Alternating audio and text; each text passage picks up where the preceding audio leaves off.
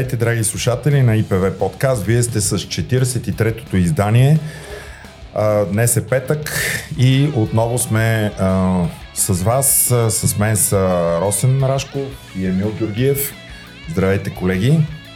Здравейте. Ще имаме интересен гост днес. С нас гостувани Димитър Бечев, който е гост-професор от Департамента по политология и международни отношения на Островския университет, както и член на Института за европейски политики. Здравей, Димо. Здравейте. Ние се познаваме от отдавна, затова ще си позволя да говорим на ти. А, да представим и темите, за които днес а, ще си говорим. В този горещ на събитие политически сезон очакваме развръзка на политическата обстановка, ще има ли правителство. След два часа изтича срока, а, който а, така, мандатоносителя трябва да върне а, на президента с а, състав на правителство на Пламен Николов. Втората тема ще е пряко свързана с участници в бъдещото правителство, плагиатството. Достатъчно данни вече имаме и от позицията на доцент Кисалова и преговорите тя проговори и съответно има и достатъчно сигнали по нейния случай. След това ще поговорим и за онези над хиляда подслушвани протестиращи политици, общественици и а, какво може да направи новата временна парламентарна комисия. Междувременно Янаки Стоилов, министъра на правосъдието в служебното правителство, обжалва решението на Висшия съдебен съвет и а, Министерския съвет съзира Конституционния съд да тълкува член 130 от Конституцията.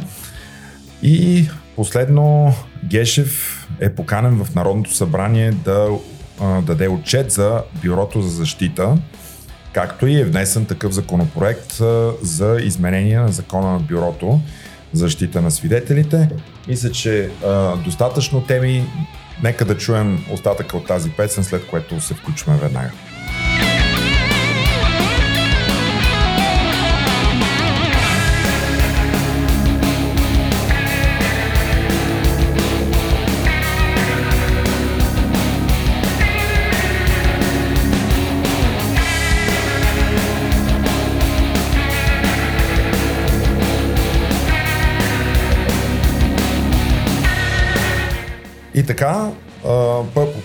Тема, политическата обстановка.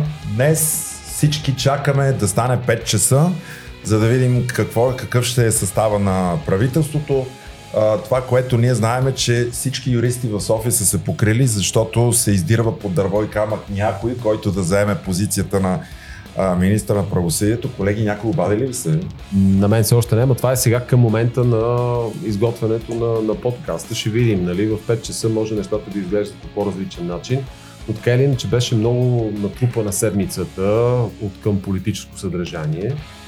И затова и имаме гост, политолог, специалист, който малко да разясни темата и да направи колкото се може по-интересна за нашите слушатели от тая страна, а ние отговаряме за юридическата част. Абсолютно. Ами, директно да... Това е наистина тема, която е за политолог, макар че а, има и правна част, както ти каза. А, Димо, какви, какви да са очакванията? Какво ще се случи в два часа? Поне ти имаш ли очакване да има, то правителство ще има, но дали ще получи подкрепата на политическите сили, според това, което те говорят и мълчат през последните няколко дни. Мога само да гадая и предполагам, че вие знаете повече подробности. Тук виждам пред мен една чаша с кафе. Може и да влезе и тя в употреба евентуално. Струва ми се, че в, поне в този мандат няма да се състави правителство, защото партиите ще изчакват следващи ходове и ще по някакъв начин ще се позиционират и ще се пазарят. И най-вероятно в вече третия мандат той ще бъде съставен. Поне това е моето усещане. Добре, да БСП вече изразиха готовност да на всяка цена да подкрепят правителството, защото това е национално отговорно. Да пращаме в такава криза хората с трети път на избори, те считат, че това не е редно и каквото и да предложи има такъв народ, те са готови да го подкрепят.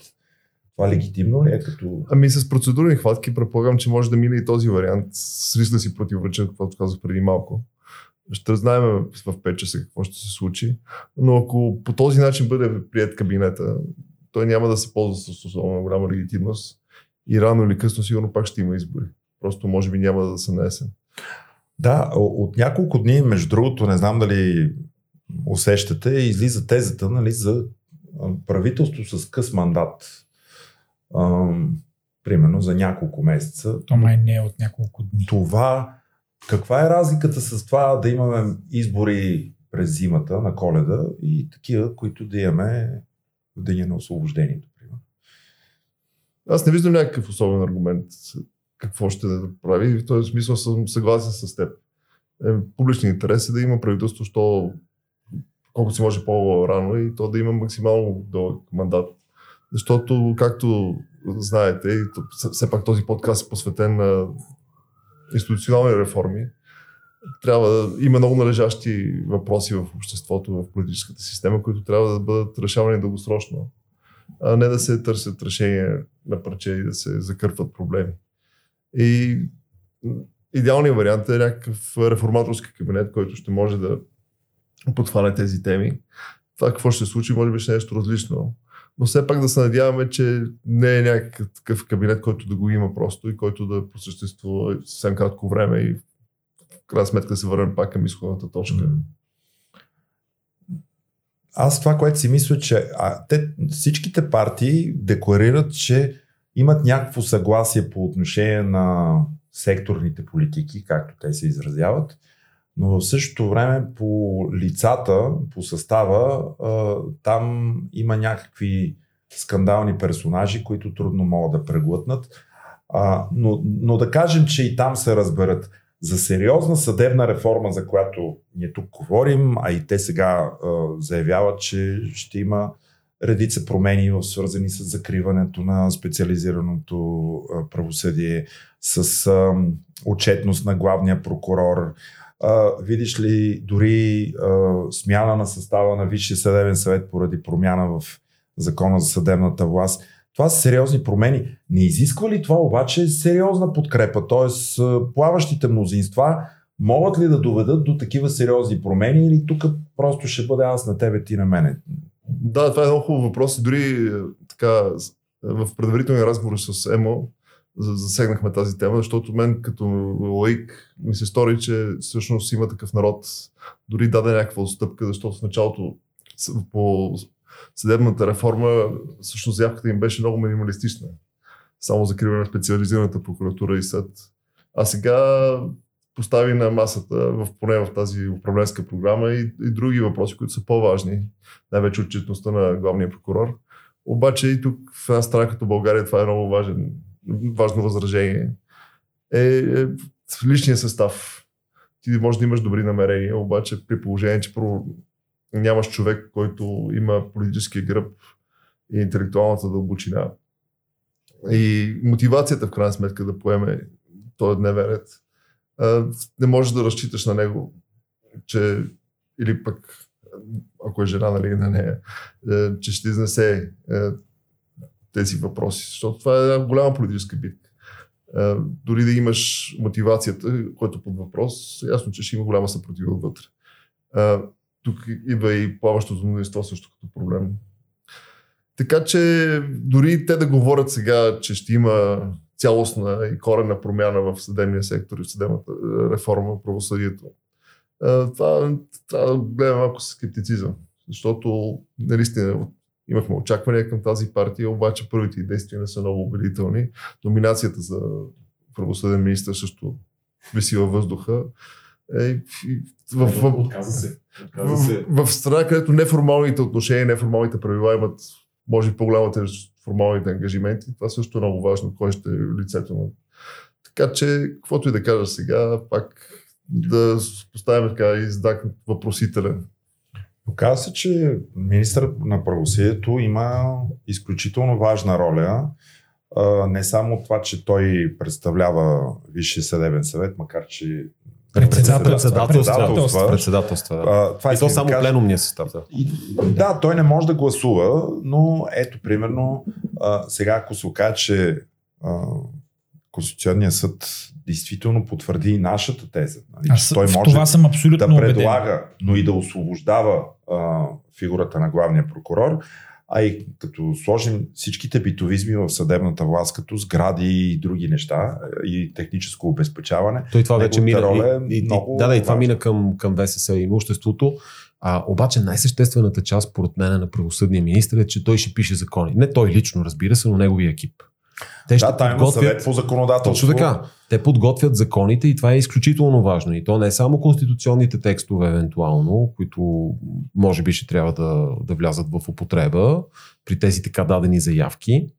Ами, ако искаме да се спреми на по-обикновеното законодателство, тип закон за съдебната власт, процесуалните закони, защото има една интересна точка, аз мисля не да не я проблематизираме толкова от декларацията, изчетена от Филип Станев, от има такъв народ, за забързване на процесите. Тоест, те имат очевидно нещо предвид да променят в процесуалните закони, специално в, в ГПК, нали, в гражданското правораздаване. Може би по-нататък ще разберем повече по въпроса, но аз исках само да дам един пример за плаващи мнозинства. Ако си спомняте прословутото гласуване на прокурорската поправка 2015 година, декември месец, когато в един момент сякаш от нищото се... И то, и то при при, при предварителни договорки от страна на ГЕР, да реформаторски блок. Поправка. Прокурорската поправка беше прословутата размяна на едната бройка а, от политическата квота, която я а, махнаха я от прокурорската колегия и я, а, така да се каже, сложиха в съдийската колегия. Коя беше реалната причина Христо Иванов Точно да подаде. Да, подаде, да, да, това, това, беше, това, беше, това беше последното обезмисляне mm-hmm. на предложената от него а, така да се каже, реформа, защото по този начин ние го виждаме в момента, нещата не работят, а не работят именно заради тази, заради тази поправка. Защото идеята беше в съдийската колегия да има мнозинство на съдиите избрани от съдии, а при прокурорите да има мнозинство на парламентарната квота, тъй като има много, много сериозни причини за това.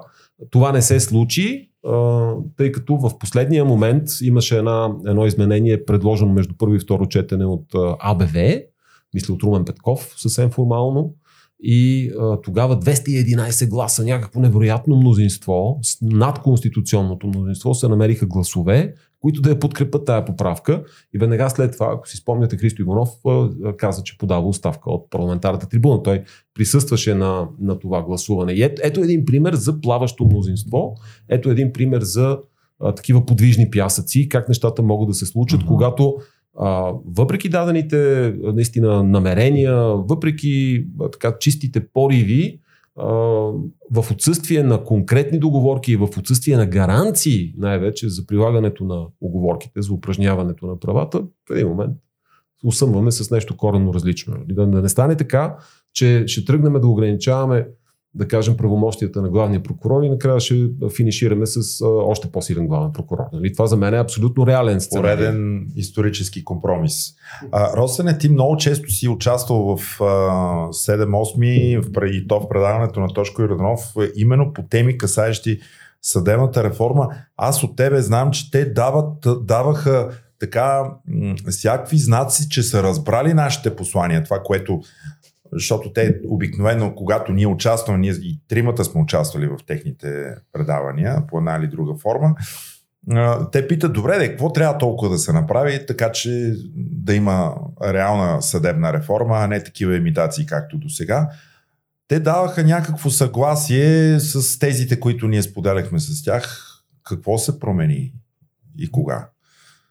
Всъщност аз си го задавам от няколко седмици този въпрос действително какво и кога се промени, защото това е точно така. Те не само, че даваха знация, а, припознаха много голяма част от идеите, които ние говорим и разпространяваме от доста време и дори даже бяха стигнали много, много по-напред, много смело бяха прегърнали, макар и първоначално да бяха доста обрани в идеята за съдебна реформа, припознаха много сериозна част от тях и бих казал, че дори направиха стъпки напред, преди изборите, разбира се.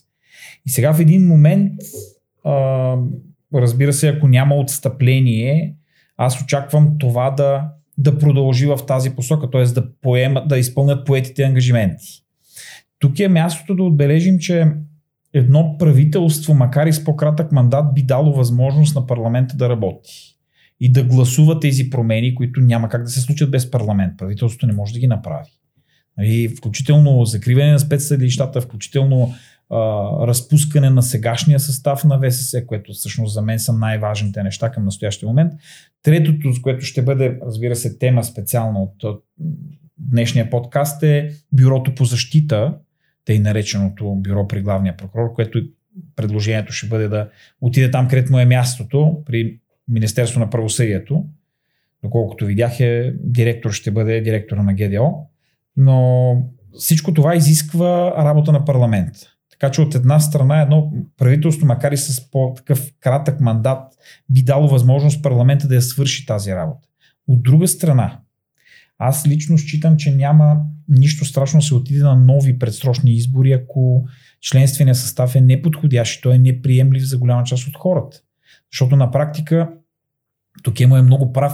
Една от основните функции на, примерно, министър на правосъдието, че той трябва да знае какво прави, екипа му трябва да знае какво прави, защото те трябва да mm. предложат тези законови промени, които всъщност да гласува този парламент. Не, че вътре няма групи, които могат да го свършат. Аз лично нямам никакви съмнения какво ще каже Конституционния съд, защото то е разписано в Конституцията, член 130. Категорично министър на правосъдието е сред лицата, което може да предлага. Остави това за след малко, защото имаме отделна тема. Да. А, добре, да речем, че ето, остава още колко? Час и 45 минути. А, не предложат качествен министр на правосъдието. Ето, аз имам 6 пропуснати обаждания, ще отговоря на телефона Тук що видях, че някакво, някакво име се спряга. Тук в медиите изтече. Иво Атанасов, колега адвокат, много стаж, депутат. Сеньор е Иво Атанасов. А, нямам, нямам идея. Нямам идея. А, тоест, тук просто в медиите е спрегнато, не е официално.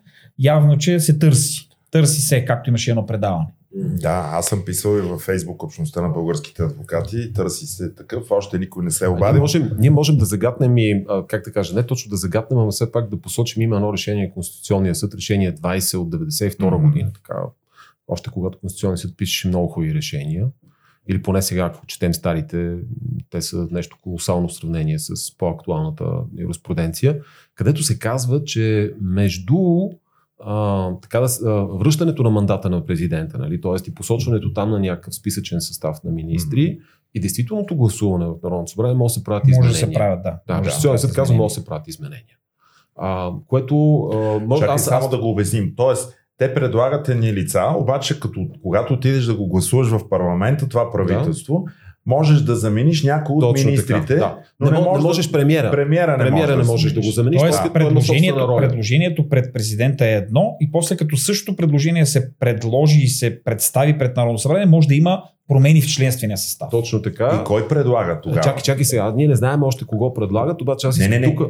Ако при такава хипотеза да. гласуват заради министър на земеделието, няма да прием това правителство, искаме да, да го смените с седи кой си. Не, не, Могат ли народните не, представители чакай, чакай, или мандатоносителя? Значи, състава, Аз това искам състав, да обясним да, на състава на Министерския съвет се гласува анблок, всичките да. заедно, не, не ги гласуват министър по министър. Това така. също се казва в решението на Конституционния също, съд. Също решение. Да, да. и тук аз не случайно я повдигам тази тема. Тоест, идеята е, че ако, ако не харесваш един или двама или трима министри, трябва да направиш компромис. Трябва, трябва или да направиш компромис или да гласуваш срещу целия кабинет. Значи, това, са, да. това са ти двете възможности. И тук аз искам да има да го помоля малко нали, от а, политологична гледна точка да коментира какви, това, това какви възможности за маневри може би създава, а, чисто политически, тъй като очаквано гласуването в Народното събрание ще бъде чак в сряда. Нали, ние нямаме, до момента няма взето решение за провеждане на извънредно заседание на Народното събрание в понеделник или във вторник, което означава, че следващото редовно, следващото редовно заседание е в среда и тогава трябва да влезе в дневния ред. И това какво означава? Това означава ли, че имат още малко време да подобрят състава? Означава ли, че при желание, примерно от страна на има такъв народ, могат да интензивират малко договорките или да отстъпат от някои свои позиции, много странно в момента упорито преследвани а, какво означава това за министра на вътрешните работи, т.е. предложения за министра на вътрешните работи а, и така нататък и така нататък. Ми, струва ми се, че има тази възможност, защото ако приемем, че стратегията на има такъв народ всъщност е да се пазари с останалите си потенциални коалиционни партньори, началният кабинет ще е някаква заявка в пазарувака и после в съответствие с реакцията на другите две и повече партии, а защо пък не и на обществеността като цяло. Ще може да се направят някакви корекции, като пак под, под разбиране последната дума ще трябва да е най-голямата партия, да има и такъв народ. Това е обаче някаква по-такава оптимистична интерпретация, че някакъв такъв процес би протекал. Защото, за съжаление, пак междуличностните отношения са много важни. Липсата на доверие също. И това, което се натрупа пред последните седмици, говоренето, е някакъв негатив. Ако те бяха професионални политици и знаеха, че нали, пред обществеността нали, на сцената се говори по един начин, в преговорите с партньори и, и конкуренти по друг, на съвсем друг език, можеха да го отиграят по-професионално и този вариант можеше да се реализира. И в началото задаваш някаква заявка, но после отстъпваш или съответно извоюваш отстъпки от другите страни. Но просто не съм уверен, че хората, които е, от страна на има такъв народ водят преговорите и са в, е, контролират процеса, имат този опит и, и нюх, ако щете. Е, те ми се струва, че действат първосигнално и всичко приемат лично. Нямат особено дебела кожа и това е много негативно, за, много отрицателно за който и да е професионален политик. Но може би и се лъжа, не знам как ще протече процес. Да, т.е. един вид образно казано, когато са хвърлени камъните вече срещу другия, няма как да ги върнеш обратно. Нали, помежду си какво говорите едно, но когато публично си го замерил с камъни, много трудно е после това да остане някъде скрито. Аз действително мисля, че единствено ще трябва някаква бърза кандидатура да измислят сега за министър на правосъдието, доколкото публично вече лицето е казало, че се оттегля, т.е. поне за пред президента, за да се изпълни целият състав, а после междувременно може да се окаже, че са намерили по-подходящ до сряда. Това се е напълно възможно. Очевидно те твърдо са казали, че ще играят, това е публично го казаха, ще играят играта в банк до край и ще искат да, ще опитат това да, да го подложат на гласуване. Тяхната, може би, сметка е, и това при първите избори също се прояви, че времето работи в тяхна полза. И един вид е, бъдещи избори, тази сметка може да се окаже крива. Е, те само ще дигат своя резултат. Избирателят ще припознае като виновник за провала на преговорите други партии. ГЕРБ няма да дигнат резултата си. Аз БСП, тук обаче съм склонен да не се съглася. Но това може би е тяхната сметка и аз съм скептичен, че точно така ще се реализират нещата. Въпросът е каква е альтернативата спрямо съставяне на правителство и компромис. Какво ще се случи в третото разиграване на картите. И тук аз нямам особени аналитични наблюдения. Добре, това, това между другото си струва да бъде коментирано. Да речем в сряда те представят пълен състав на правителство, структура и, и, и състав, след което, след което политическите сили гласуват против и не, не го одобрят това правителство. ГЕРБ връща мандата президента дава по своя преценка на третата политическа сила и тя отива в, да речем, в БСП. БСП ясно са казали, че ако това се случи, между другото, те са едни от най-говорещите, поне за сега. Явно на тях има най-ясна стратегията до този момент, че ще предложат състава на служебното правителство. То пък от своя страна се радва на голяма обществена подкрепа. Има цели групи, Кирил Петков за премьер или номинирайте служебното правителство и така нататък. А, това, това как, как тогава тези хора, които нали, са загубили своя шанс, но пък служебното правителство има а, такава голяма обществена подкрепа, могат, могат ли да си позволят да гласуват против и въобще това как ще бъде оценено при едни следващи избори, ако те гласуват против, защото те могат да гласуват против и да отидат а, на нови избори. Това не е ли някакво самоубийство за тях? От гледна точка на БСП това е рационален ход, защото ако се състои добре, ако не се състои, пак контрата не е в БСП. Да, да се предложи е, успешен вариант. Дори Янев, който ще получи при, такъв, при такава хипотеза мандата, да не състави, да не може да получи съгласие от останалите министри кабинета. Обществото няма да разбере кой точно се отказал, пак ще остане в общественото съзнание, че това е служебния кабинет и БСП ще обере някакви позитиви. И може би в такъв случай те не, че ще дигнат своя резултат на бъдещи избори, но поне може би няма да претърпят някакви огромни репутационни загуби и контрата ще остане в другите, които му са играли. Но дали точно това се състои, не съм много сигурен. Така че Демократична България и изправи се, ние идваме. Те също зе направиха такова предложение в полза на служебното правителство да бъде предложено като редовно. Да. Но това ме ми изглежда от самото начало, когато Радев даде мандата на Янев и се състави този кабинет, че поне за президента от самото начало служебния кабинет изглеждаше като нещо, като репетиция на бъдещото реформистско управление. Плюс-минус някакви членове. И това не е уникална хипотеза, защото дори 2014 година при Плевнелиев кабинета когато той се стави с близнашки. Нали, разбира се, други времена, други очаквания, всичко беше различно.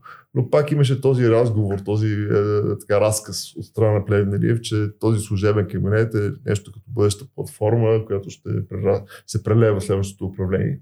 И там различни обществени сили, които са се противопоставили срещу Решарски и за колисния модел, ще продължат да си сътрудничат. Mm-hmm. Тогава, за съжаление, тези очаквания се оказаха много наивни. Сега не знам дали нещо сме съзрели като общество, като гражданска общност и нещо подобно може да се реализира, пак има основания да сме скептични, но поне има този разказ, че този кабинет е нещо. А пък той има какво да покаже, за разлика от кабинета на Близнашки, защото все пак Кирил Петков разбута някакви неща, излязоха наяве за употреба с обществени средства. Има е легитимно... намери да. 2 милиарда, които успя да събере междувременно. Да, да, и обществената реакция е много положителна. Тоест, разказа... вод също беше да, намален. Да, именно. Разказа не е съвсем кух. Вече как ще политически се реализира, не съм много сигурен. А, трябва да отбележим, че може би изобщо в новата ни история не е имало правителство, което да е толкова с висока обществена подкрепа да се да. ползва. По предварителни проучвания, над 60% от българите одобряват служебно правителство.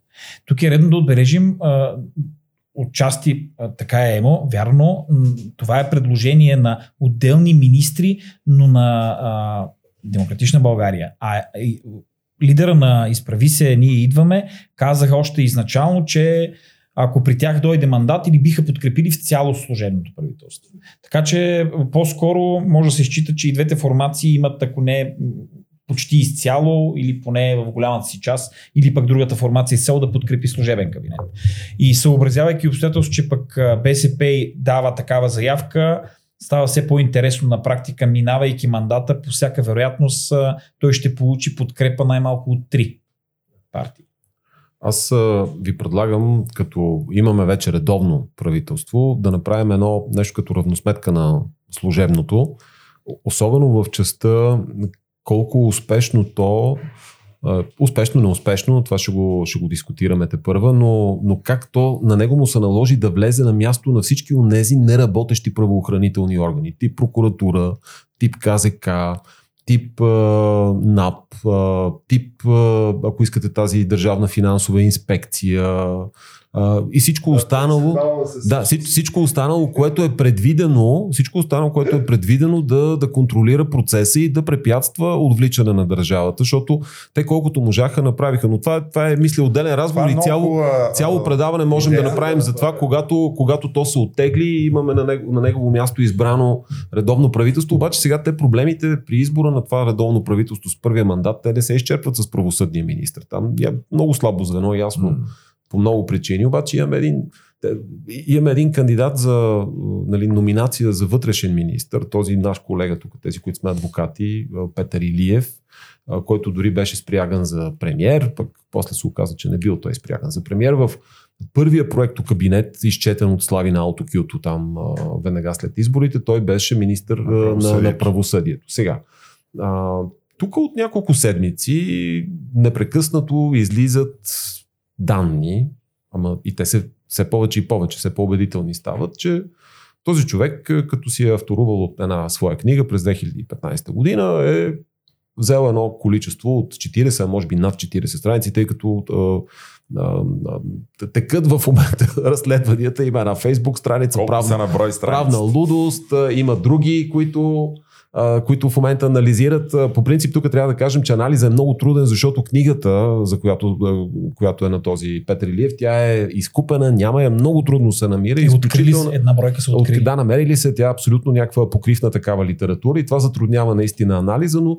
вижда се, че който желае да направи нещо, може и да го, да го направи, но а, на дневен ред а, така на лице са много сериозни съмнения за плагиатство, нали, и упреци отправени към Петър Илиев, че е изплагиатствал а, някакво количество страници от дисертацията на Наталия Кислова, която е доцент и преподавател по конституционно право. Те двамата са колеги в катедрата а, по конституционно право в Софийския университет, в юридическия му а, факултет. Много близки до предишния, до този, който стана дума вече служебен премьер Близнашки. Да, и сега нещата, нещата тръгнаха, ако си помните, през, в началото на седмицата Тошко Йорданов от има такъв народ каза, който тук излезе с името си, заяви, че е на лице плагиатство, ние ще го съдим, Петър Илиев ще го съди. Аз станах свидетел на заплахи, отправени в Твитър от Тошко Йорданов. Нали, там му и опонирах. А, считам го за много, за проява на, на как да кажа, това е абсолютно безвкусно, нали, нетипично за, за един политик, не става по този начин. Да, разбира се, всеки, който е по някакъв начин засегнат, има право да си защити името и правата. Това е категорично, но да се пренася по този начин дискусията и едва ли не да се, да се отправят заплахи все пак от овластено лице, защото той е депутат и заместник председател на партия, която се И е очаква да, председател на парламентарната група. точно и, така, да, да, да той е реализира лицето мандат. на партията. Точно така, той Точно. говори Много най-много. малко време да новата си. Да. Да, те Е, това е малко това е като да проблем. ходиш в парламента с късани дънки, нали? Да, Нещо е, Оставете такова. го това. Са. Това е, ние, ние, не, не, сме в, ние не сме в фешън, Благос- полицията. благос- благосферата, нали? Или там нямаме фешън подкаст все още. А, та, тук, тук обаче нещата се втвърдяват, защото днес сутринта доцент Киселова проговори. Тя се включи при Силвия Великова по БНР. И, След като мълча цяла седмица. да, тя каза, да, да, тя каза, аз се почувствах, почувствах, че трябва да кажа нещо, защото бях лично адресиран. Името ми беше лично адресирано. Тя обясни мълчанието си с това, че а, просто тази дискусия неминуемо въвлича и юридическия факултет и съответно катедрата. И нейната цел е била много дълго да пази тези институции, на които тя се чувства много вярна. Нали?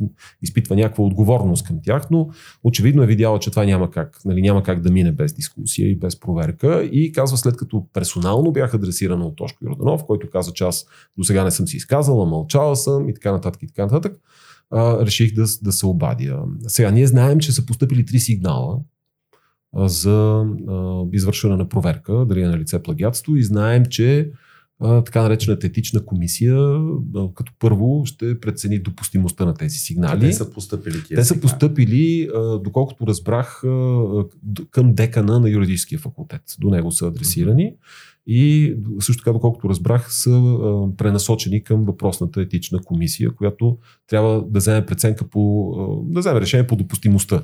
Ако ги прецени всичките три или поне един от тях за допустими, ще трябва след това да назначи проверка, ще трябва да се вземе становище от а, самия упрекнат в плагиатство Петър Илиев, той трябва да каже нещо. Той между другото мълчи, той до момента нищо не е казал.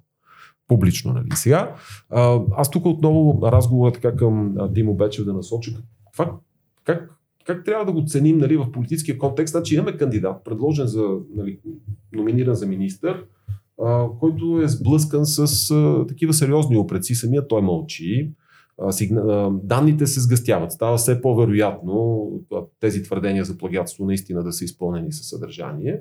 Разбира се, дали има на лице плагиатство или не, това ще каже въпросната комисия. Ние не можем да го преценим, но а, данни за това, за това име, което прави проверката, извършването на проверката особено належащо. Тук Димитър да ни разкаже малко за, или, или да даде някаква преценка, съответно, ти, ти достатъчно дълго време вече преподаваш извън България, Обединеното кралство, Съединените щати, да кажеш, може би от тази перспектива, как там се отнасят с тези въпроси. В България много известни са всички тези казуси на германски политици, които в последните 10-15 години се сблъскаха с упреци за плагиатство. И всички, аз не, за един не се сещам, който да не се оттегли от активната политика. Изобщо нямаше Няма такива... един оцелял. Нямаше, нямаше изобщо дискусия, ще се съдим и така нататък и така нататък. Така че, Димо, ти имаш думата. Кажи какво мислиш. Нямам някакъв особено така, задълбочен коментар, само ще кажа, че на чисто на институционално ниво има разработени механизми а, с цел избягване на такива прояви. А, защото а, още от най-низкото ниво, когато един студент представи писмена работа, много често преподавателите разполагат със софтуер, които филтрират и идентифицират такива заимствания, да ги кажем, в по-мек, с, с, с, с по-мек те- термин да, да, да използваме. И това е доста често срещан феномен в епохата на интернет. Няма какво да се лъжем, дори в западните общества. Вече, отивайки по-нагоре в системата, в професионалните среди, мисля, че поне в англо-американската среда е доста изключено. Не, и тук вече не говорим за лична мотивация, лични отношения, просто пак е, институционални механизми. Защото когато имаш е, това, което се нарича peer review, когато твоите колеги по някакъв начин рецензират, без да е ясно кой е автора, защото е анонимизиран, кои са рецензентите, защото също те са анонимизирани, това е гаранция, че подобен тип злоупотреба се, е, се избягва. И не, не мога да си спомня дори казус в Англия или в Америка на такова високо ниво, да някой да е бил хванат в плагиатство. Сега, разбира се, Това не, не хванат се още, защото нямаме, нямаме Няма произнасяне. да, но То произнасяне, то произнасяне тук е редно да отбележим, може би като свърши той с анализа, че не може да има произнасяне по наказателния състав, доколкото, ако говорим, понеже има състав в наказателния кодекс, Да, но за него трябва или цялото произведение да е ползвано, или значителна част от него. И тук вече същественият момент дали това е значителна част. Освен това, следва да се съобразява, че това е от частен характер. То може да бъде възбудено само по тъжба на пострадалия. Не, а, значи 100, 170. 173 А, участен ли е? Участен, Участен характер, категорично. Но Добре. това не означава, че това не е укоримо. Дори да е изтекал Ма, А, чакай, чакай, значи освен наказателния кодекс, Точно така имаш е. закона за висшето образование така е. Няма никакъв спор, и че за този а, за а, академичния състав. То- Това го обяснявам само в посока това, което е казал Тошко Йорданов във връзка с вашия спор, че един вид ние ще съдим всеки, който там го казва, защото това било клевета, един вид, че се сочило Те, той не престъпление. уточни, не уточни. Така, да. това няма абсолютно по никакъв начин неотносимо. Дори да не може да бъде възбудено наказателно преследване, дори от частен характер, това не означава, че поведението не е укоримо и че не може да се докаже по гражданско правен път, че това е заимствано и че е плагиатствано. И този иск лично, според мен, моето уважение, но той няма никакви шансове, ако те, така грубо казано, те в кавички тръгват да съдят някой, защото очевидно, че данни за, поне в публичното пространство, а, някакви такива данни има. Чакай, чакай. А, ние, ние малко отвлякохме темата, обаче само си представи иск за нали, исково производство, набедения за, клев, нали, за плагиат, почва да, да съди някой, който твърди, че той е плагиат. Значи аз само се замислям за доказателствените искания, които могат и ще бъдат направени в едно такова производство. Значи просто святчено се завие. Но нека, нека да не... На нека, клеветения, да, той да. няма да е наведен. Да не Аз- подсказваме, да върнем обаче... Не, не, да върнем, а, да върнем микрофона на... към Димо Бечев. Димо Бечев да каже специално. А, аз искам неговата оценка да чуем за- защо според, защо според теб е, и е толкова важно на тази партия има такъв народ все пак да държи на този човек при всичките тези информации, които се, аз отново ще кажа, нали, сгъстяват и втвърдяват в публичното пространство. Значи, само преди да адресирам въпроса, да кажа нещо друго, което ми прави пред мен впечатление. И това е нещо, което свързва България с други общества в Западна Европа, че има така девалвация и рубуване на академични звания и титли. В днескоязичната среда е много важно да си доктор. В Англия или Америка според мен не е така. Защото това значи, че имаш академична кариера. И по този начин това не ти носи някакъв политически актив, някакъв тол- толкова огромен престиж. Да, престижно е, но колко такива хора за да се кичат с титли. А, ня- няма го това на всяка цена да си сложиш някаква представка пред името и не се доказваш по този начин, според мен. И няма съответно тази девалвация на тези звания, а, която в една среда като България, където пак нямаме прозрачност, имаме такива задколисни отношения, имаме превзети институции и в академичната сфера също, е много негативен и порочен феномен. И това сега разбира се с оговорката, че нищо не е доказано, но което се докаже, според мен ще типично доказателство за тези такива а, непрозрачни отношения, които царстват в академичния сектор. А, И когато се сложи и на масата това, че личната суета и липсата на всякакъв контрол и девалвацията на образователния сектор, получаваме нещо подобно. Добре, ти казваш, че това е някаква, ти правиш академична кариера. Ние казахме твоята биография, ти си преподавател в Оксфордския университет. Там, ако има казус такъв с плагиатство и е, етичната комисия установи, че това е така, без да има наказателна процедура, каквато имаме състав в България, каква е съдбата на този преподавател? Какво се случва с него? Губи титлата, може ли да продължи кариерата си, каква ще е санкцията? Според мен ще е много сериозна санкцията. Сега, без да съм много дълбоко в тези регулации и, правила, защото което кажеш е малко повърхностно, може би, но за мен като професионалист няма никакво съмнение, че това ще е края на кариерата. Или нейната кариера, да не използваме такъв mm-hmm. джендър, товарен език.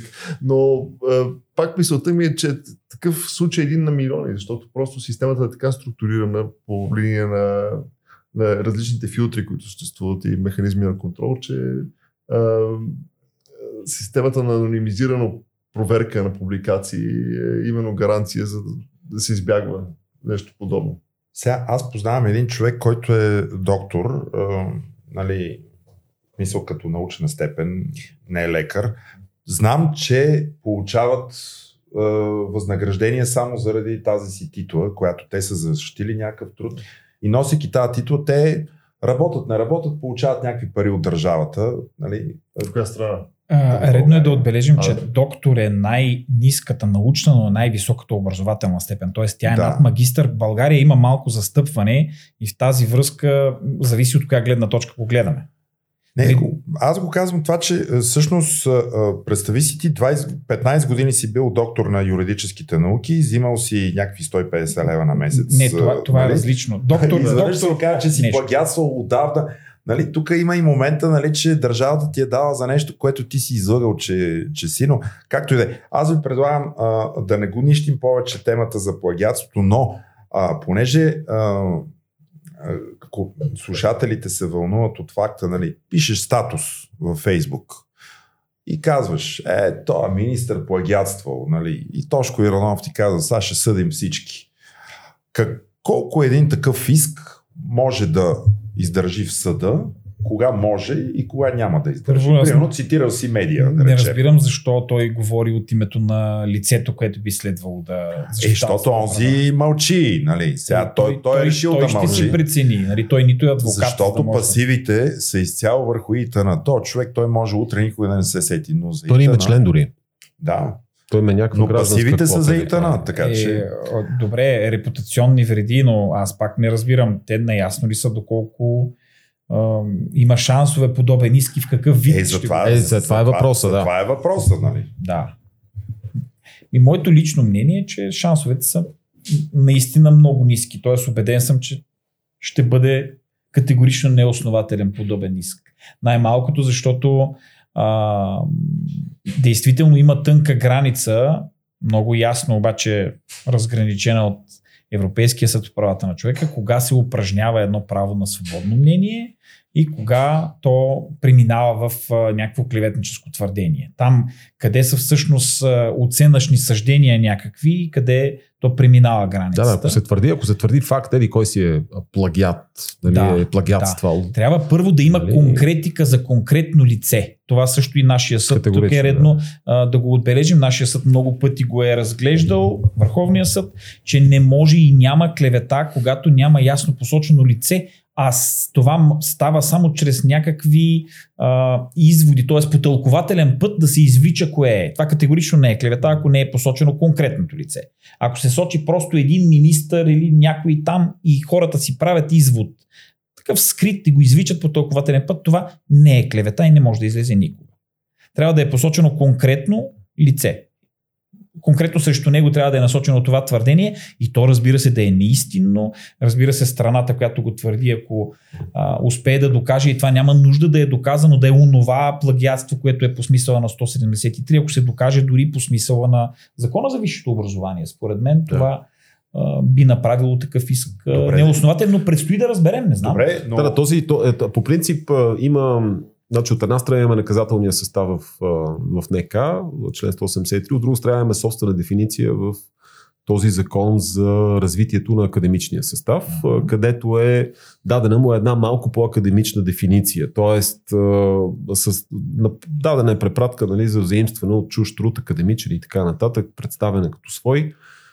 Как, каквото най-вероятно в настоящия случай се е случило. Ние просто не го знаем Да. още окончателно, защото нямаме, нямаме произнасяне. Но да, ако някой бъде обвинен в плагиатство, директно, пряко, може да, може да се почувства засегнат, разбира се, от това нещо, може да се почувства наклеветен, особено ако това не е вярно, Точно и така, да се опита да си така. търси съответно правата. Да, може с а, тъжба по наказателния кодекс, а, може и с граждански иск, но това, което аз веднага си замисля, защото на мен много често ми се налага да бъда от защитната страна в такива подобни производства и там могат да се правят много сериозни доказателствени искания и да се събира информация.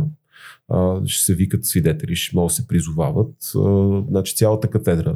Всичките ще ги извикам да Достатъчно дойдат е само... и, да, и да кажат и да говорят и да ще поискаме и протоколи, ако има от заседания. Значи, може, всъщност това е, защо го казвам? Значи, този куршум, който евентуално набедение на, клевет, на клеветения, нали, е решил, че може би ще изстреля нали, към своя враг, към своята мишена, може да тръгне Дали назад. няма да се върне обратно Може да него. бекфайрне, да, както на новобългарски се казва. И то много, също, много сериозно може да бекфайрне. Така че това винаги трябва много внимателно да се преценява при вземане решение дали да съдиш някого за клевета или не, защото не знаеш на себе си какво можеш да създадеш в, Точно така, в една в хода на съдебното следствие могат да се Да. установят неща, които Така даже да влушат че, да, така че ако, ако някой реши да се допита до нас да му дадем консултация, ние ще го направим. Няма, няма проблем, но наистина много, много внимателно трябва да се, да се действа в, в тази връзка. Иначе да, за значителната част аз съм съгласен, че значителната част е част от дефиницията, Част от състава е. част Това е състава, за да е да. съставомерно, трябва да е значително. но а има, има и практика, която казва, че тя може да бъде и в качествено отношение. Тоест не е задължително, Точно така е. не е задължително да е само в количествено. Да. може и да е в Ако качествено. основни изводи, примерно, Да. макар и малко наброй, но това, е, това представлява значителната част, Да, ще точно така. Така е, абсолютно вярно. Добре, предлагам да преминем на следващата тема, защото напредваме във времето. Над а, хиляда души а, има подслушвани в, по време на протестите миналата година.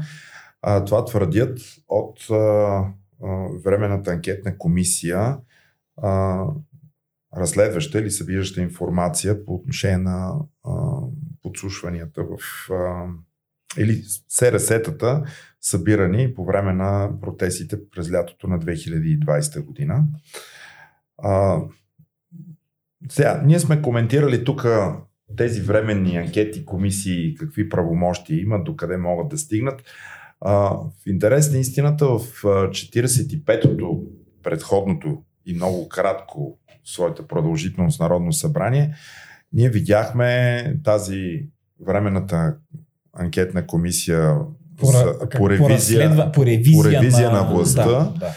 А, там се извадих, излязоха наяве едни неща, които бяха изключително скандални.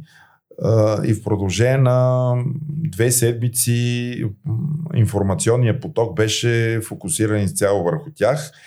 А, ние всичко сме си представили какво се е случвало по време на управлението на ГЕРБ, но това, което излезе там е наистина шокиращо.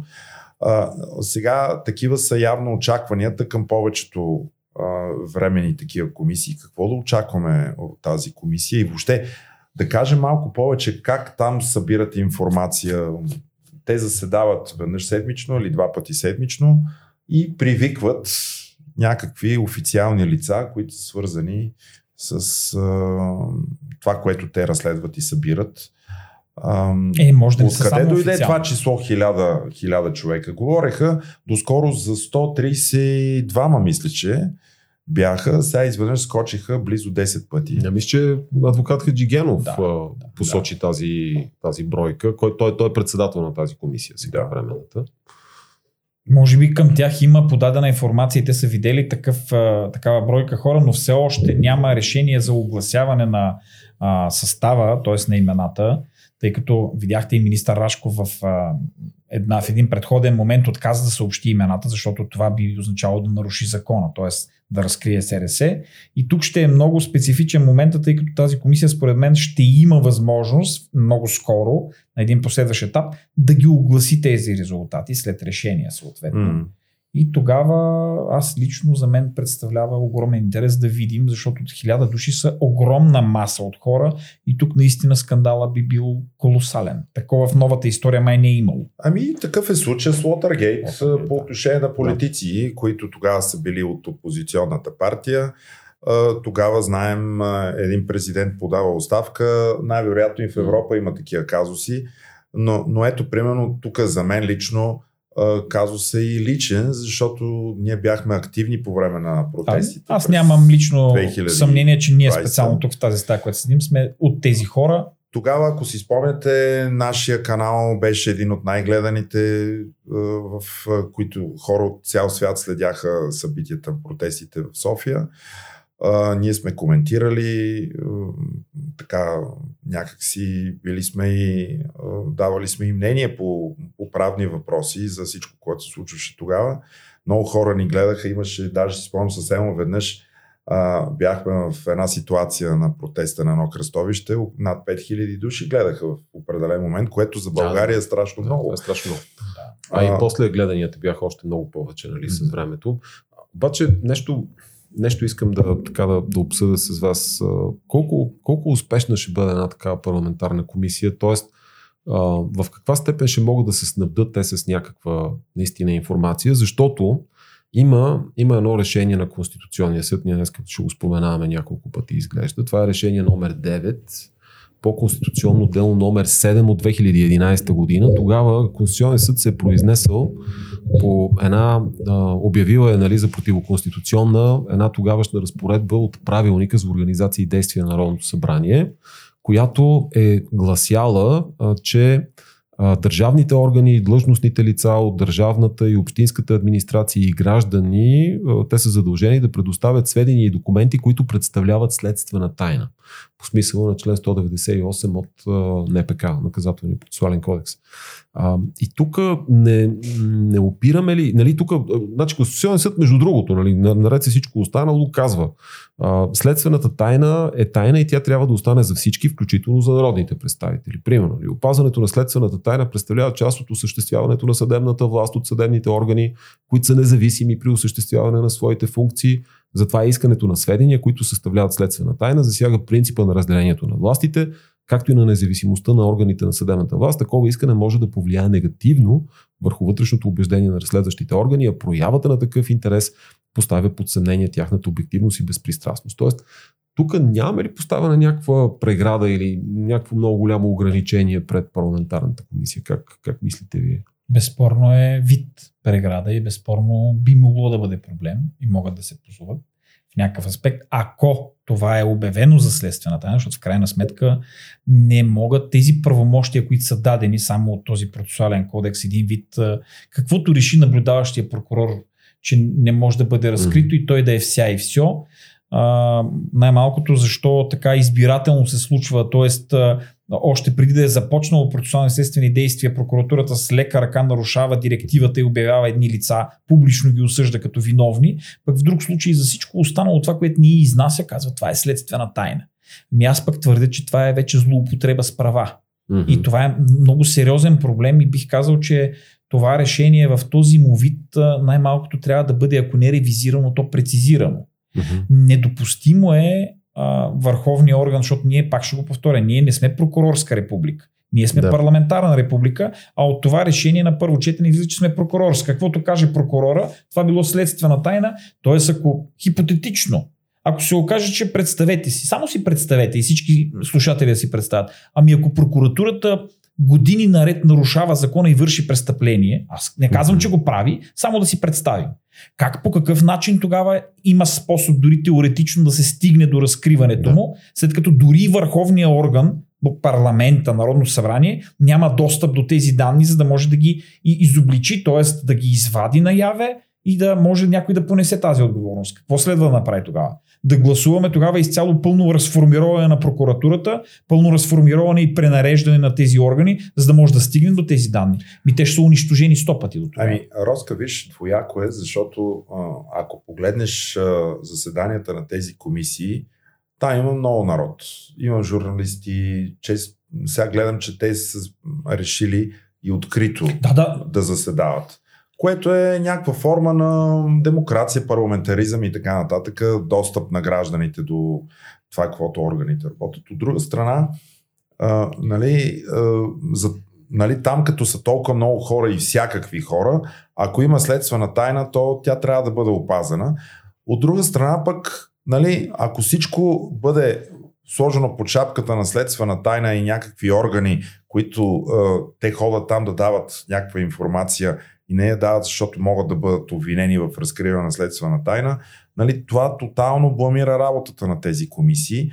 И всъщност продукта на тези временни комисии след това конституционно решение за това е такъв, защото оттам не може нищо да произлезе и да произнесе, което ти, ти наистина след това да го върнеш към съответните правилните органи а, и те да го разследват. Било то някоя комисия или пък прокуратурата, а, които да, да се произнесат по нея.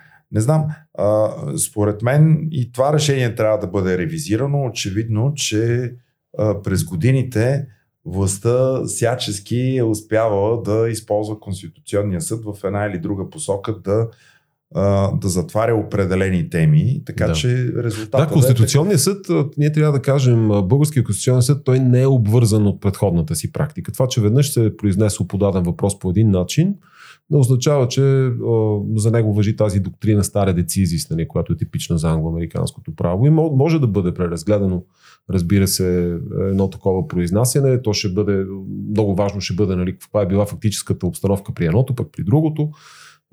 Така че аз също си мисля, че това е един от, един от легитимните начини и ако, ако, сега, ако удари на камък сега тази парламентарна комисия, ще има всички основания, определен брой депутати, например, защото има такова правомощие на Народното събрание, да сезират Конституционния съд с искане да се произнесе и да тълкува. В крайна сметка, може ли една парламентарна комисия за целите на извършване на парламентарно разследване, анкета, да, да изисква и да получава така информация, разбира се, при гарантиране на някакви нива на сигурност. Аз мисля, на... че може да се разделят, т.е. да бъде затворена тази комисия за външни лица и журналисти, да, да. за да се опази пък а, а, тази твърдяна следствена тайна. Т.е. може да се разделят нещата, ако някъде действително има и, и бъде поискано официално и се каже, че това е следствена тайна, да бъде в затворен вариант, да няма достъп журналисти и публичността, но а, членовете на тази комисия да получат достъп, за да разберем всъщност чрез нашите представители народни, ние в крайна сметка имаме право да разберем. Аз ги разбирам а, тези комисии, които приеха собствени правила при от, открити врата да,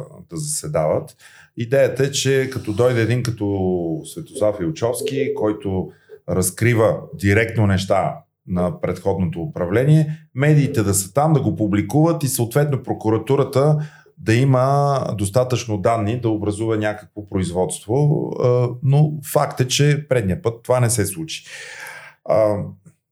Последни думи да, по да тази питам, тема. Искам да попитам Емо, обаче, какво мисли по въпроса, защото се замислих сега, действително определена бройка от народните представители може да отправи до Конституционния съд, Мгм. само че това чисто практически ще се обезмисли от а, времевия период, за който, който ще отнеме това произнасяне. Нали? Се сещате, че а, ако те го отправят до Конституционния съд, той, това ще отнеме няколко месеца и на практика Да, този парламент до тогава може да го няма, тази комисия може да я няма. Тоест това отново може да се превърне в една, един спасителен чадър. Абе, ще, ще бъде инвестиция в а, правната сигурност за бъдеще. Нали? Тогава, Да, няма спор. тогава това е Да. за развитието на правото, там ще има някаква стойност, но аз също си представям ситуацията, при която и изобщо не ми е чуждо по-скоро да си го представя, при която прокуратурата или определени прокурори в а, нейната структура извършат престъпления, накрая се оказва, че няма кой да ги разследва тях, тъй като не може да бъде достъпна информацията и доказателствата, тъй като те са следствена тайна. Това, ако, ако по тази логика вървим нали, и достигнем до това заключение, изводът ще е крайно незадоволителен. Нали? Значи от правна гледна точка,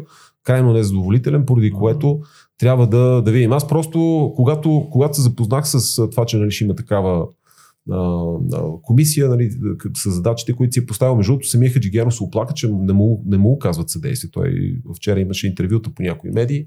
А, и а, аз веднага си дадох отговор къде най-вероятно се корени проблема, защото mm-hmm. специално това решение ми е известно на Конституционния съд. И... Дали пък не им помогнахме сега да започнем? Ами не, Ето сега. Според мен това те, Не, си не, го, те ще, те, те си го знаят. ще това. стигнат до там. А, Така. Те си Понеже- знаят тия неща. Вижте, понеже говорим за а, Конституционния съд и неговото сезиране, министър Янаки Стоилов, настоящия служебен а, министър на правосъдието, обжалва, е, има решение на Министерски съвет да обжалва, първо да обжалва решението на ВСС пред администра... Върховния Да, той като министър и предложител, да. А от друга страна пък, за да бъде правната сигурност изцяло подплатена, както ти каза преди малко, Министерски съвет със свое решение а, решава да сезира Конституционния съд и да тълкува текста на член 130. Да, да поиска тълкование, да. А, а именно, основателен ли е а, отказа а, Не, не, не, не, съвет? може, ли, може ли министърът да предложи главния прокурор или някой от председателите на върховните съдилища за предсрочно Да, отстраняване? Това е, питането, това е питането, това ще е но въпроса, то е във връзка с отказа, който. ВСС имаше преди две седмици или три. а, Отказ да разгледа изобщо, разгледа е да, да, да, изобщо каза недопустимо. допустимо. Няма право министъра според А, вас така. Тоест, главният прокурор не е, не е магистрат, той е особена птица, той е изключен от тази, от, от тази разпоредба на член 130 от Конституцията. А, това, да ви кажа, аз съм изненадан от смелостта на този министър на правосъдието. Лично аз, Янаки Стоилов, като едно от видните лица на БСП, не съм очаквал нали, той да бъде толкова активен в тази насока. М, явно целият екип на Министерството, както и замминистрите там, един от тях е бил наш гост, Иван Да, а, явно имат сериозен принос в това да убедят министъра да, да направи такива две сериозни стъпки, защото до сега не са били направени, но по-добре късно, отколкото никога. Да, има, има и много, много важен повод, има все пак много конкретен Абсолютно. повод. Все пак това решение на, на Висшия съдебен съвет, то е, как да кажа, той издиша на, по, по, много, по много линии. Големия проблем е там, аз пак ще повдигна тази тема, дали Върховният административен съд ще приеме, че министърът е заинтересовано лице и може да обжалва такова Мгм. решение. Ние в, предходни, в едно предходно издание на подкаста обсъждахме аз поделих на слушателите така, моето, моето изследване на въпроса, че а, вас, нали, т.е. Върховния административен съд, приема, че предложители и вносители на предложения нали, нямат правен интерес да обжалват след това резултата. Самите членове на Висшия съдебен съвет нямат такъв правен интерес, имат засегнатите лица и има много богата практика, най-вече по дисциплинарни производства, където се казва, че вносителя няма право да обжалва. Това е било до един момент обаче. След като се създава инспектората, който нали, е така като основен, все пак може да бъде инициатор също на дисциплинарни производства, там вече се малко се променя променя се и практиката на Върховния административен съд и сега много интересно ще бъде в светлината на тази много специфична процедура нали, по отстраняване на някои от тримата големи в правосъдието предсрочно, какво, какво ще бъде, според мен ще е много голямо предизвикателство това за Върховния административен съд и е, ще видим на, първо на кой състав ще бъде разпределено, кои ще бъдат членовете в него, кой ще е докладчик. Ще го, много внимателно ще го следим, за да го, за да го анализираме и съответно ще бъде ли обжалвано и на петчленен състав и изобщо там докъде ще стигнат нещата. Танаска Дишева, която участва Тя беше, при да, нас, тя беше убедена, че може да се Тя бе, обжалва. точно това е. Да. Тя каза, насърчавам министра Да. да. обжалва това решение на ВСС. Тя, тя също се позова на това, че нали, касае дисциплинарни дела, че им, практиката е променена. Но а, по-интересно е а, реш, какво да очакваме от Конституционния съд а, с а, това запитване, което е отправено до него. Росене, ти, бе, ти си категоричен, Категоричен съм абсолютно, защото това е правомощие разписано съвсем ясно и недвусмислено в Конституцията, член 130в, точка 3, министърът на правосъдието може да прави предложения за назначаване, повишаване, понижаване, преместване и освобождаване от длъжност на съдии, прокурори и следователи. Ама не пише Глав- за главния прокурор. Но главният прокурор също е прокурор. Това не е изключено изрично. Ама Няма ние- как. ние- ние го няма, няма право никой да тълкува а, стеснително в този вариант или да иска М. специално да се произнася в Конституцията. Конституцията никога не може да бъде тълкувана стеснително. А, напротив, тя е един общ закон, който в последствие бъде, бива доразвиван.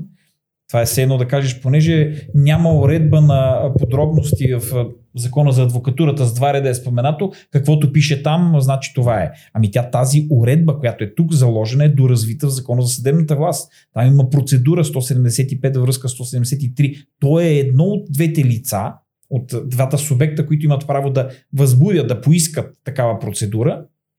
И на практика, на практика излиза, ако така го възприемем това погрешно изцяло според мен становище на ВСС, че могат само три лица от прокурорската колегия да Или, възбудят. или петима от пленума. Ама това са го отрекли на предходно произнасяне и са казали, че това не можело петима от пленума. Това дори има, мисля, че дише в, в обсъждането именно в по произнасянето по този казус процесния. Тя го спомена предния път, казахте точно обратното. А сега казвате, че Да. не можел министър на правосъдието, трябвало петима от съдийската колегия. Държа да се подчертая дебело, това не е дисциплинарно производство. Да, да, те, те искаха, да го, искаха да го напутат в тези не може релси. да е дисциплинарно производство, защото уронване на престижа на съдебната власт не може да подлежи на а, прецизиране на някакво наказание. То или е на лице, или има уронване, или няма. Ако има уронване, съответно е основание конституционно заложено за освобождаване. Вижте, много на това, което нашите слушатели трябва да им обясним. А, главният прокурор прокурор ли е и магистрат ли е, защото по думите на тези хора, нали, тъй като той не е изрично а, призова, а, упоменат в текста от, от Конституцията, той, видиш ли, се ползва специален статут и това не го хваща. Сега аз знам, че а, а, Върховния, председател на Върховния касационен съд има производства, които са му вменени специално на него и наскоро имахме а, такова производство, ко- когато се обжалват резултатите от изборите в адвокатурата. Само той лично да се произнесе. Вие знаете ли производство в Първо- или, или Не, не, не. случаи, в който главни прокурори у нас, предходните, са Разбира се произнасяли разбира се, ма, на главния прокурор с, има, има, има с възложени, има Да, да, възложени да, да, да. конкретни правомощия в НПК, по Точно които така, да. може само той да се Така. произнася, само той да възбужда производство. Или да иска възобновяване, Има, да. Не само възобновяване, има производства, които са по трансферно наказателно производство, когато има присъда в чужбина и трябва да се трансферира лицето.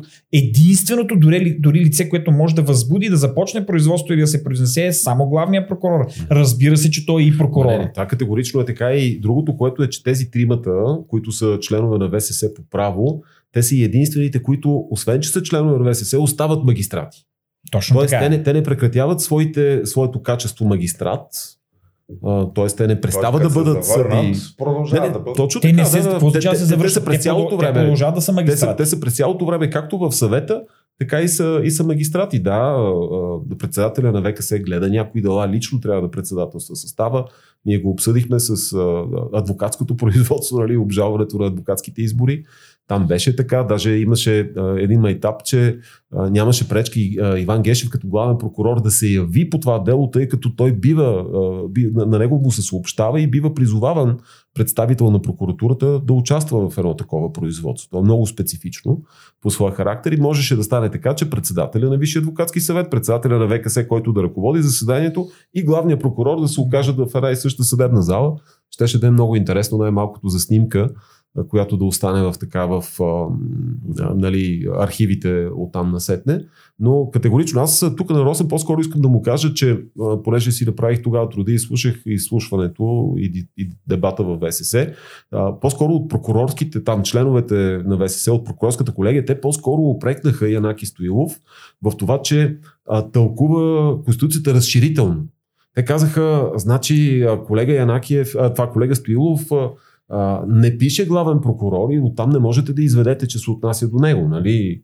А, те, те застъпваха много повече, че конституционният законодател, където е искал нещо да отправи към главния прокурор, го е и посочил изрично. И че в 130В това нещо а, липсвало. Нали. Самия Енаки Стоилов, а, той също се обоснова по такъв сходен начин, каза той е магистрат, продължава да бъде магистрат и принципно, принципно няма, няма пречка нали, да бъде обхващан от тази mm.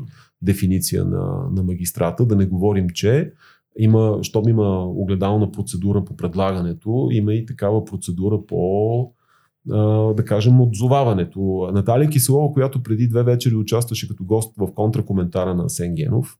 Между другото, Асен много харесва нашия подкаст и винаги споменава да така призовава неговите зрители да ни, да ни слушат и а, да ни следват. Ние връщаме жеста да кажем, че Асен също прави интересни предавания, има много интересни събеседници, неговия формат е по-различен. Но при него Наталия Киселова каза така, че а, иманентно за българския конституционен ред е, че органът, който може да прави предложение за назначаване, е да винаги услуги. и орган, който може да прави Разбира предложение се. за отзоваване.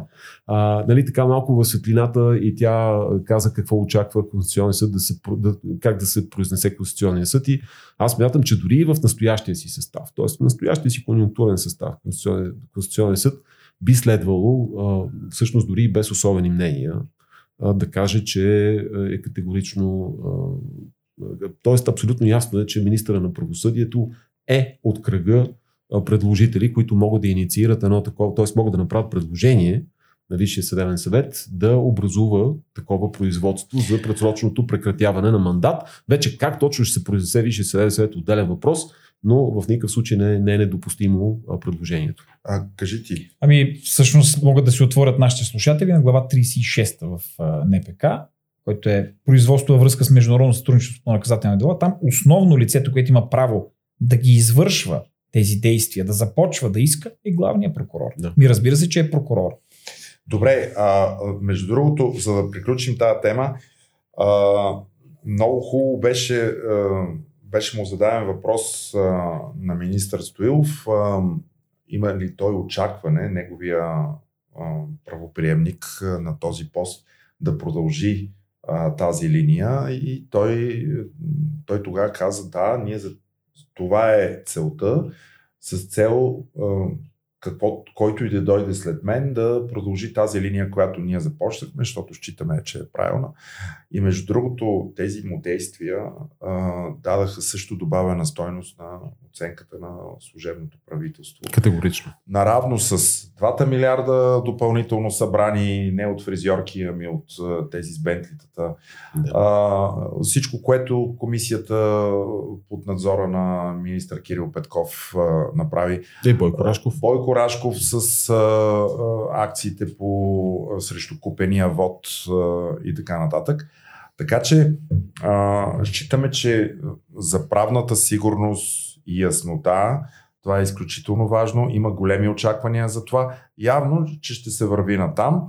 А, това пък, което е вече от а, по лични причини подалия оставка, а, отеглилия се кандидат Момчил Иванов пък каза, че всъщност той не е само за главния прокурор нали, трябва да, бъде процедура, да има процедура по озоваването, но той вярва, че целият Висш съдебен съвет трябва да бъде отстранен с законови промени.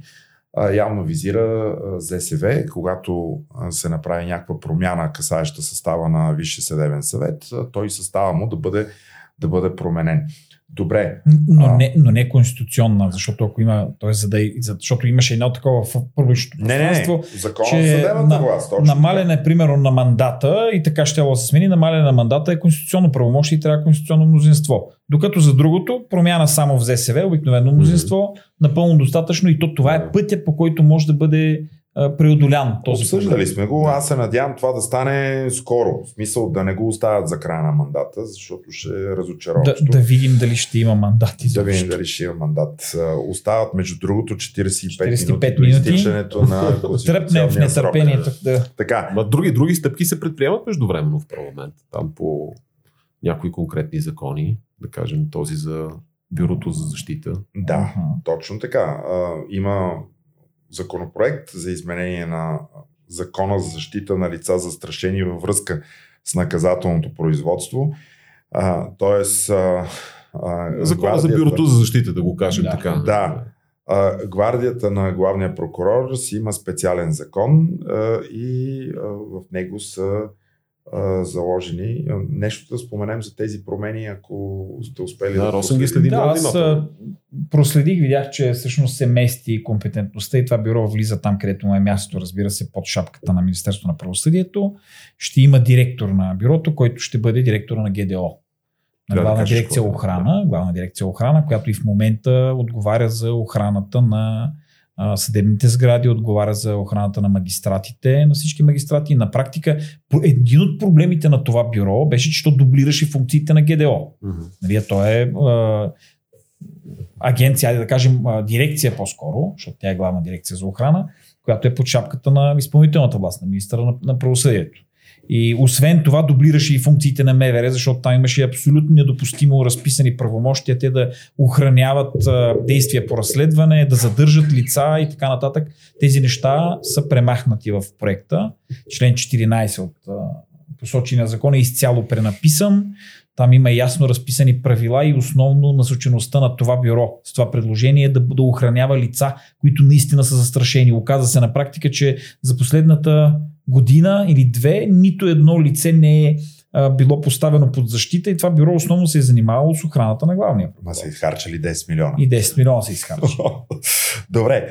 А, така, а, по, ползвателя на бюрото, а, главният прокурор Иван Гешев, Бенефициента.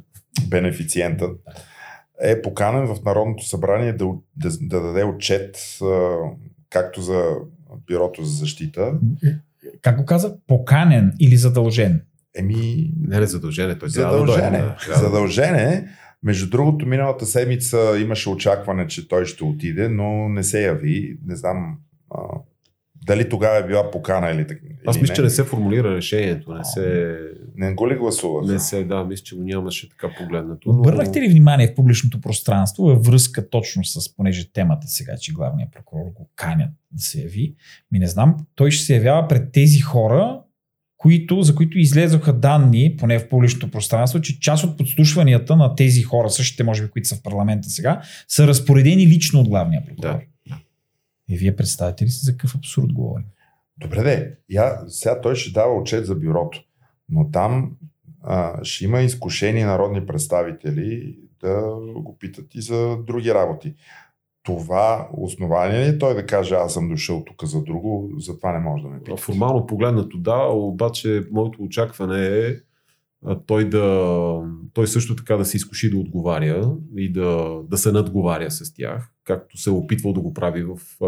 Ако си спомняте, миналата есен по настояване на БСП се гласува на негово а, изслушване и той дойде. Но тогава имаше много силна агитка от страна на депутатите на ГЕРБ и на патриотите и ДПС, които го защитаваха и му, и му правеха чадър а, на, на определени въпроси, които му се задаваха. Ема, той се чувстваше- пак ще е там. Той се чувстваше, да, да, той се чувстваше сигурен тогава и силен, но сега мисля е малко по-различно. Много ще ми е интересно да има такъв народ депутатите поведението. То, то какво ще бъде, които, дали, дали те ще вземат участие в изслушването Ема, а, и особено, особено какви въпроси ще задават. Или, Само да ви кажа, че наблюдението, четах, нали, че наблюденията на има такъв народ в пленарна зала много напомня а, на поведението на, а, на ГЕРБ в силните им времена, които просто не взимат отношения, не се изказват, Не. когато гласуват, гласуват с въздържали се. Нали, пасивни. Да. Не, мен ми напомнят на воля от последния парламент и на някакви такива формации, да Което е много жалко, защото като си спечелил Да. изборите, това е страхотна възможност да направиш това, за което са те пратили хората. Нали? Много е жалко, нали? наистина. Да, да, да, не са активни. аз пък съм това, което прочетох, разбира се, нямам преки впечатления, но което прочетох в медиите и в публичното пространство и във Фейсбук, много от хората така а, ги обвиняват, че подстрой правили всичко и подстрой действали и така групово се случвало нещо. Ма не аз, думата. аз не, не мога да определя това дали е така или не, а, но тук съм абсолютно склонен да се съглася с теб, Емо, че ще е много по-различно това изслушване, защото той е едно друго лице отиде на изслушването в предходната комисия по ревизия и там всъщност опитвайки се да бъде адвокат, се оказа обвинител, защото при, когато го притиснаха и се оказа, че няма удобно защита от група там депутати или мнозинство, а го атакуваха, той каза толкова много работи, с които на практика а, започна от тях разкриването на множество интересни обстоятелства, които направи комисията толкова атрактивна. Така че с нетърпение очаквам и аз да видим. Те за кога ще бъде това изслушване? А, мисля, че за две седмици са му дали срок да се подготви. Да се подготви, добре. Защото той изисква подготвяне. Сега трябва, сме, трябва да сме фер. Не може нали, да дойде и да почне да го рецитира. Не, не са му тия неща в главата непрекъснато. Uh-huh. Еми, така, желавам успех, както и на народните представители. Това, сега, аз тук да ви кажа пък, все си мисля, че той няма да се ви, защото той не ходи при, те, го, те го викат разни европейски институции, той на, на тези места не ходи. Ще е невероятен гаф, ако не се... А, еми той онова беше невероятен гаф. Не, това, онова е далече, Европа, Брюксел не достига до хората на тук ще е по... Добре и все пак в тази ситуация, Кой крайна да сметка, а, не в тази ситуация, при която вече наистина са в банки, нещата са гърба стената, всичко е възможно. Може и това да се случи. Тоест да изпрати заместник ли? Ми, Машева да изпрати или да. там, Филипова, да, да знам. И, да. Ние Машева слушахме съвсем да. наскоро. Аз, какво да ви кажа? Обичайните за подозрения, които изпращат, които едни и същи изрази дори използва по един и същ начин на всяка. Смачка, някой от тия, той, той поне той поне би така, би реагирал, да, да, да би дори участвал нападателно, би слязал на един определен език, както го познаваме, но ако някой от заместничките му отиде там, просто ще, ще потъне тя. Да. Аз не искам да ги подценявам, разбира се, но доколкото сме виждали нали, така, публичните им изяви, доколкото можем да ги преценим. И те добре те... повтарят опорки. Да, значи, те не значи, стават за да работа. Те добре повтарят опорки. Като ги питаш за нещо друго, те се връщат пак на тях. Питаш ги за нещо друго, те пак се връщат към Казвате, опорки. че това е намеса в независимостта да. на съдебната власт. Едно и също се повтаря. Какъвто и да е въпроса, това се казва задължително като първо изречение. Добре, изчерпахме всичките теми. А, остават а, по-малко от а, 40 минути, докато а, се произнесе а, мандатоносителя. А, да видим ще има ли правителство или не. Тази седмица, която предстои, ще е много интересна. Ние отново ще бъдем въпреки а, августовите дати, когато всички почиват, ние отново ще бъдем заедно. Ако харесвате това наше предаване, подкрепете ни с лайк или натиснете бутона subscribe или абонирайте се, както в YouTube, така и във всичките а, подкаст платформи. Ако харесвате пък съдържанието и то желаете да се развива и да бъде още по-добро, може да бъдете наш дарител в всичките форми за дарения, които сме посочили под бележките на епизода. Останете активни, слушайте ни, споделяйте това, това шоу и очакваме да бъдем с вас следващия петък отново. До скоро!